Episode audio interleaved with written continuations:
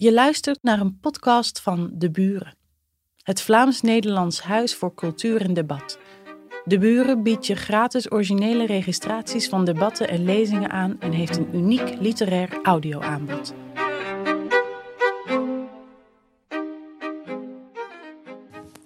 Anton Korteweg, directeur van het Letterkundig Museum in Den Haag. Dus collega van Leen van Dijk van het Letterenhuis in Antwerpen. Mijns inziens kan de kanon niet relativerend genoeg worden opgevat. Hij is tijdelijk, het geluid valt uit. Hij is provocerend en hij is altijd een, heeft altijd een pars pro toto-achtig karakter. Als je voor de mensen van de kanon aandacht vraagt, vraag je het ook voor de anderen die er niet toe horen. Misschien is het ook beter om voortaan te spreken over de top zoveel of de toplijst. Dat heeft iets veel minder uh, directiefs en iets veel minder moederigs. Chris Humbeek, hoogleraar aan de Universiteit Antwerpen. En ik vind dat of de kanon nu bestaat als een objectief gegeven of als een intersubjectief gegeven, we moeten er zo snel mogelijk vanaf. Want de kanon maakt deel uit als concept van een traditie die niet meer bestaat. En dus is het een soort culturele dinosaurus die elk redelijk gesprek belemmert. En ik zou dat graag omstandig uitleggen, maar dat past niet in de format. Nee. Uh, ik ben Leonie Brebaert van Dagblad Trouw. Dat is een Nederlandse krant. Veel mensen weten dat misschien niet hier. Uh, ik wilde eigenlijk even reageren op u. Ja, uh, want ik denk dat er weinig onderscheid gemaakt wordt tussen het verschil, het verschil tussen een kanon van de geschiedenis, wat natuurlijk iets heel anders is, dan een uh, kanon van de literatuur. Een kanon van de geschiedenis kan je verschillende vensters, dat is in Nederland gebeurd, bijvoorbeeld Anne Frank hoort erbij, Willem van Oranje hoort erbij. Dat kan je op heel verschillende manieren aanpakken in het onderwijs. Hè. Je kan naar het Anne Frank Museum gaan, je kan, uh, je kan dat net zo aantrekkelijk maken als je zelf wil. Mm -hmm. Uh, en zo makkelijk of zo moeilijk maken als je zelf wil. Als je het over kanon van de literatuur hebt, dan heb je het over boeken. Je kan wel zeggen wie Copierus was, maar je moet er toch iets over. Je moet die mensen toch iets laten lezen. Ik wil daar iets op zeggen. Ik ben Dirk ja. van Bastelaar, ik ben dichter en ik heb een um, recente bloemlezing samengesteld uit de Vlaamse poëzie na 1945. Ik ben het volstrekt eens met Chris Humbeek dat de kanon als dusdanig niet bestaat. Het is een product van het identiteitsdenken. Ja. Um, waarbij je eigenlijk alles tot één essentie zou kunnen terugvoeren. Um, het is natuurlijk vanzelfsprekend intussen dat er duizend en één kanons bestaan. Er bestaat zoiets als een kanon van de um, zwarte, gehandicapte, lesbische dichteressen in de Verenigde Staten. En dat is één manier om naar de literatuur, de literatuurgeschiedenis en de cultuur te kijken. Um, het is ook onzin om zoiets als één kanoncommissie in het leven te roepen, omdat het sowieso een ideologisch gegeven is. En ideologieën zullen nu eenmaal altijd in confrontatie gaan met elkaar. -hmm. Dus je zult verschillende standpunten krijgen en verschillende visies op de literatuur. En de bedoeling daarvan is dat je een heel productief gesprek uh, krijgt, een heel um, dynamische kijk op de geschiedenis, telkens door mensen uh, met andere belangen uh, geformuleerd en vanuit andere invalshoeken en vanuit andere literatuur en wereldopvattingen. Karel van den Broek van KNAK, hoofdredacteur. Uh, ik, ik, ben het eens met iedereen hier, maar een klein beetje en ook weer niet helemaal. Natuurlijk is een kanon uh, nuttig omdat uh, zelfs een dichter als Dirk van Bastelaar, die ik ten zeerste bewonder, dat weet hij zelf, uh, schrijft in een traditie. En dat hij zich daar ook tegen afzet en dat hij andere dichters tot de zijnen rekent. Andere schrijvers doen dat ook. Um, en het is interessant, het is essentieel om in de literatuur um, iets of wat een richting te kunnen vinden, dat je weet wat de stapstenen zijn. En dan kan je zeggen, die kanon heeft geen zin en je kan daar heel relativistisch over doen, maar zonder de Bijbel, zonder Shakespeare, zonder Dante, uh, zou wellicht het maatschappelijk debat in de hele wereld universeel er anders uitzien. Als je dat transponeert naar Vlaanderen of naar uh, de Nederlandse literatuur in zijn geheel, dan denk ik dat uh, schrijvers altijd op een of andere manier zich verhouden ten opzichte van andere schrijvers. Sowieso. En dat is binnen een bepaald universum. Dat kan het, de, de, als je een, een, Vlaming bent die in de 19e eeuw geboren was en die in het Frans schreef, zoals 90% van alle Vlamingen toen, dan was dat in het Frans. En dat was dat, dan kreeg je ook Nobelprijzen, zoals uh, de enige Nobelprijs die wij, wij tussen aanleidingstekens, ooit gehad hebben. Uh, als je in Turnhout woont, waar ik vandaan kom, en daar woont dan Renier Snieders, dan is de Turnhoutse kanon voor ons interessant. Maar er zijn natuurlijk honderden kanons. Dat klopt. Dat is, maar om te zeggen dat de kanon niet bestaat, vind ik van een soort relativisme dat uiteindelijk contraproductief en steriel is. Er zijn kanons in verschillende niveaus. Zoals Geert ook gezegd heeft, in de Vlaamse literatuur zijn er minstens drie kanons, maar er zijn er waarschijnlijk oneindig veel.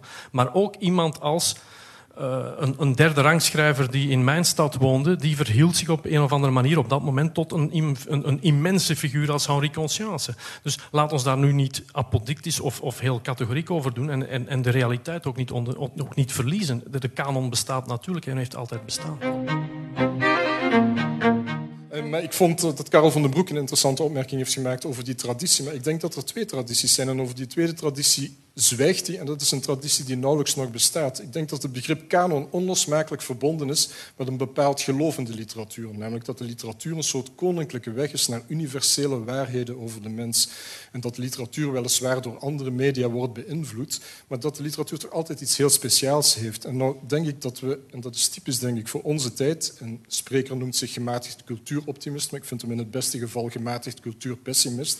Ik denk dat, eerlijk gezegd, tegenwoordig dat geloof niet meer bestaat. Niet het geloof in de universele waarheden van de mens en ook niet meer het geloof in literatuur als een medium dat helemaal anders is dan de andere media. Ik denk dat mensen die nu literatuur genieten, dat die dat doen als een soort medium dat op gelijke voet staat met tal van andere media die elkaar wederzijds beïnvloeden.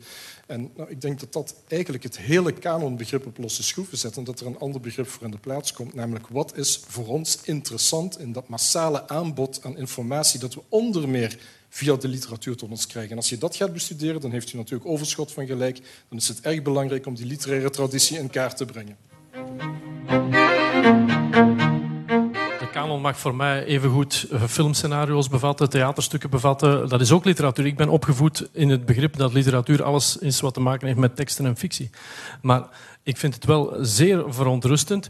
Natuurlijk, de kanondiscussie kan ze heel abstract voeren zoals we ze nu voeren. Maar Frank heeft gelijk. Er is op een bepaald moment vanuit de overheid, de taalunie, uh, een bepaald moment een initiatief genomen. Daar wordt nu heel, heel geheimzinnig over gedaan of dat initiatief niet bestaat. We zullen het hier misschien vandaag van weten komen. Het enige wat wij hebben willen doen, laat ons die discussie opengooien. Maar wat ik eigenlijk wil zeggen, is er is een veel grotere bedreiging ten over, eh, die, die, ons, die de mensen die in literatuur waardevol vinden in deze samenleving, en daar reken ik mezelf bij, uh, die ons bedreigt. En dat is de commercialisering.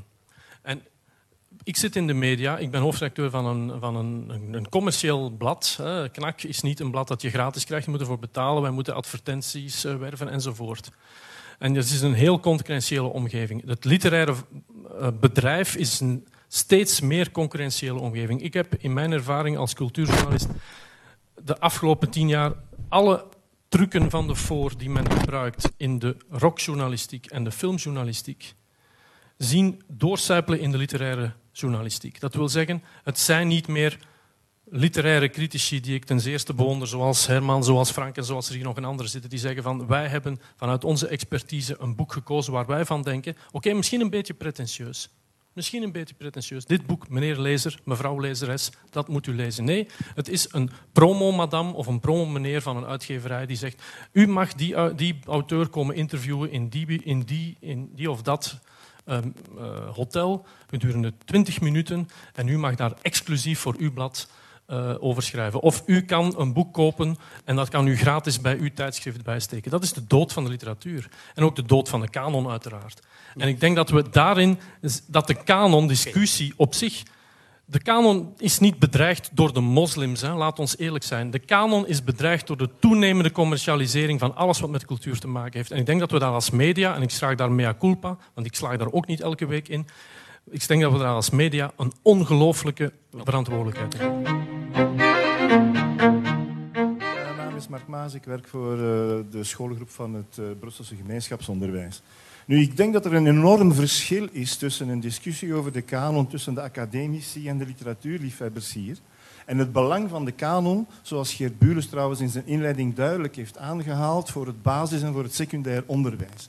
Want wat is er nu gebeurd?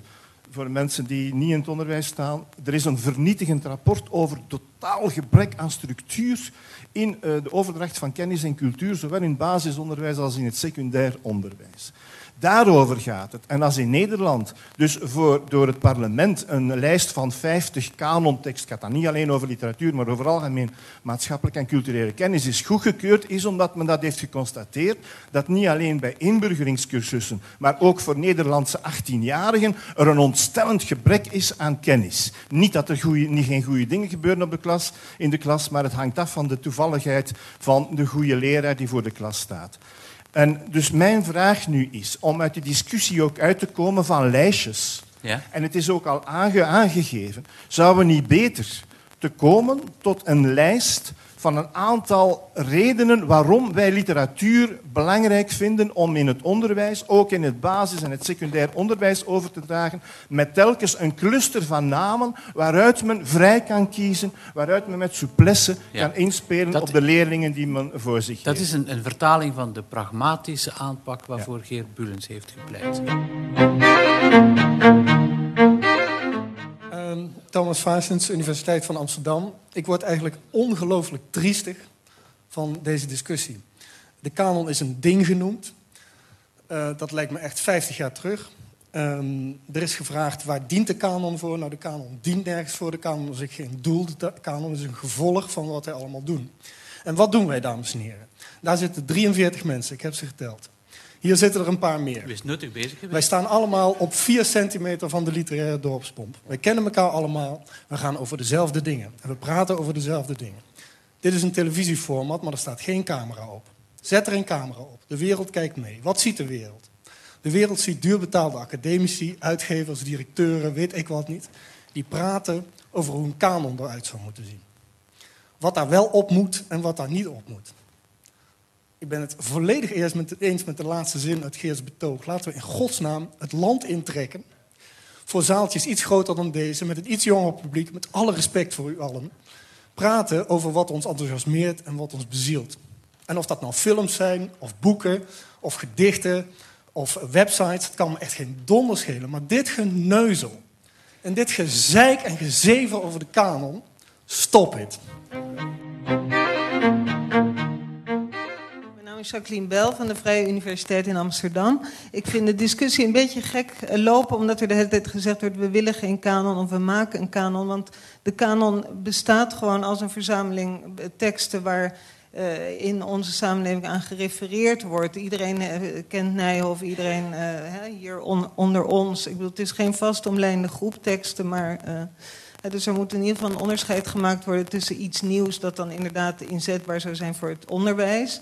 En ik denk inderdaad in Nederland is en het onderwijs de laatste decennia enorm achteruit geboerd. De literatuur heeft er nauwelijks meer een plaats in. Dus als een kanon van de Nederlandse literatuur een, een, een rol zou kunnen spelen, zou dat goed zijn. Hè? Hoewel ik betwijfel of middelbare scholieren het heel leuk vinden om een verplichte lijst door de eh, strot gedouwd te krijgen.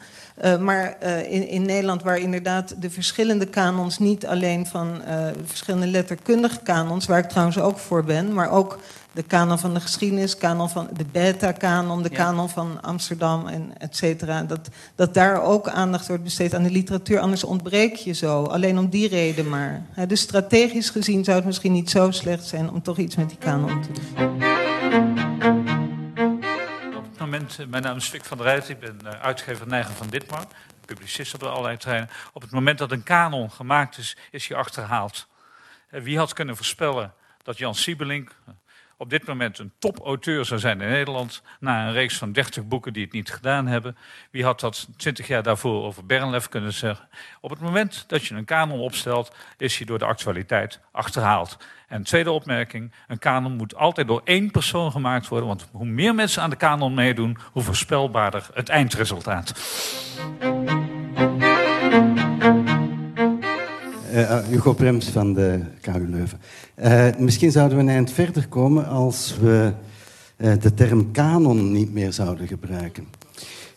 omdat die term kanon zowel etymologisch als historisch en dus ook ideologisch inderdaad heel beladen is. Zoiets als een kanon. Ik heb er ook geen ander woord voor.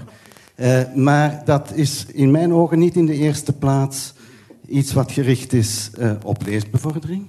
Het is ook niet in de eerste plaats gericht op het aanreiken van je moet dat eens lezen, want dat is zo mooi. Het is, zoals Geert het in zijn inleiding gezegd heeft, een historisch conservatief instrument. Het is iets wat de blik richt op ons literair erfgoed, op ons literair verleden. En dat kan natuurlijk vanuit diverse, en dat zal onvermijdelijk vanuit diverse ideologische standpunten gebeuren, maar altijd met datzelfde doel om het literaire erfgoed zo levend mogelijk te houden. Eh, dat is waar het eigenlijk om gaat. En noem je dat nu kanon? Liever niet. Uh, zoek daar een andere term voor, maar probeer een instrument te vinden om dat literaire erfgoed, net zoals we dat met ons bouwkundig erfgoed doen, om dat uh, levendig te houden en te bewaren en eventueel een nieuwe bestemming te geven, zoals dat met uh, bouwkundig okay. erfgoed ook gaat. Wat ik mij heb afgevraagd in al wat ik uh, gelezen heb en ook als ik meneer Bulens hoor, dan gaat het natuurlijk over, laten we maar zeggen, de grote literatuur. Terwijl ik mij ook afvraag of liedjesteksten bijvoorbeeld, ik zeg maar wat, twee ogen zo blauw, of dat niet uh, tot onze kanon, maar met alle nuances bij dat woord, of dat er niet moet toe, be, toe behoren. Het behoort ertoe. Wie zal er mee naar Engeland varen? Engeland is gesloten, de sleutel is gebroken. Maar dat is toch prachtige poëzie? Alleen al witte zwanen, zwarte zwanen, kun je zeggen van God, wie zijn de witte, wie zijn de zwarte, waarom Engeland? Je kunt er een hele geschiedenis aan verbinden. En waarom doe je dat niet? En uiteindelijk, eh, literatuur is vertellen. En ja. dat is misschien het format dat wij aan het vergeten zijn, dat wij aan het verliezen zijn. Maar als we het enthousiasme, wat we vertellen in alle leeftijden, en we blijven dat doorgeven, dan mm -hmm. zullen mensen blijven verhalen lezen en okay. er zelf maken. Okay. Ik denk dat ik uh, ongeveer de enige ben in deze zaal die ooit een kanon heeft laten samenstellen voor het Letterkundig Museum. Waar onder andere Frits van Oostrom en achter mij René van Stipriaan en Geert Bulens in zaten. Ik wou uh, in uh, reactie op wat vorige sprekers gezegd hebben, toch opmerken dat een kanon ook alleen maar als zodanig ervaren gaat worden als de groep die hem heeft samengesteld naar het oordeel van veel mensen een zekere representativiteit uh, uh, bevat. Want anders dan, dan wordt hij natuurlijk toch niet door uh, meer mensen gedragen. Een kanon is toch niet de Vox Populi zonder meer van wat vinden mensen mooi. Want ja, god, ja, wat vinden mensen mooi? Um, verder ben ik het met Geert eens, hij heeft het ook een stuk gezegd. Het was inderdaad bij ons zo dat die tien mensen uh, 80% kozen ze. Ik denk dat als je toch een uh, aantal, de, de mensen die een beetje wat met literatuur hebben, om 100, uh, de 100 belangrijkste literaire cultuurdragers uit Nederland en Vlaanderen vraagt, dan kom je daar inderdaad op uit. Dus je hebt het nog maar inderdaad over 20 man met wie je kan schuiven. En dat gaat het inderdaad, moet Verwij erin. Nou, dan denk je, er zitten al een paar andere tachtigers in, dus Verwij niet. Dus dan gaan ideologische redenen een rol spelen. Maar over heel erg veel mensen zijn we het allemaal al eens. Rick van Gorp, uh, een oud-gediende. Uh, op gevaar af van een beetje in de contramine te gaan, zou ik toch willen zeggen dat het begrip kanon altijd vroeger en ook nog de laatste tijd moet gezien worden tegen de achtergrond van overlevering, van traditie, van wat men als waardevol wil doorgeven aan anderen. En uiteraard verandert dat. Uiteraard is er niet iets vaststaands. Maar het overleveren, wat hier ook traditie genoemd werd, is toch een heel belangrijke zaak. En het is eigenaardig dat men in andere vakgebieden, het heel normaal vindt dat er daar deskundigen iets over vertellen. Maar als het over literatuur gaat, of over cultuur in het algemeen, dan speelt deskundigheid niet meer, want iedereen weet daar wel iets over. Is dat een applaus voor uzelf of zo? Nee, maar ik bedoel maar, waarom zou men het begrip kanon in de zin van overlevering, en die overlevering gebeurt voor een groot deel in het onderwijs, en ik vond de opmerking die daar gemaakt is in de zaal, dat men een bepaalde kanon kan gebruiken om dingen die heel direct de leerlingen op dit moment interesseren, om die ook een beetje op te tillen, dat dat via het onderwijs, maar ook via het uitgeven en het beschikbaar stellen van dingen die men anders niet meer eigenlijk kan gaan waarderen, dat dat heel belangrijk blijft. En uiteraard, iedereen heeft zijn eigen kanon. Elke lezer, en gelukkig maar. Maar een kanon als richtsnoer, waarbij men zegt, kijk eens, dat zijn een aantal mensen die dat de moeite waard vonden. Probeer het eens. Ja, vind je dat het niet goed is? Oké, laat, het, laat het liggen. Dat, is geen uh, dogma. Maar het geeft gewoonlijk toch wel iets aan van, ja, daar zit iets in. Ook nog voor nu. Dat wou ik toch maar zeggen, omdat het hier nogal erg relativerend eigenlijk van kanon heeft eigenlijk uh, niks meer te maken met wat wij echt met literatuur uh, zouden moeten doen. Je luisterde naar een podcast van De Buren, het Vlaams-Nederlands Huis voor Cultuur en Debat. Benieuwd naar ons literaire aanbod? Luister dan ook naar radioboeken, citybooks en andere audioverhalen. Ontdek ons podiumprogramma en al onze digitale producties op www.deburen.eu.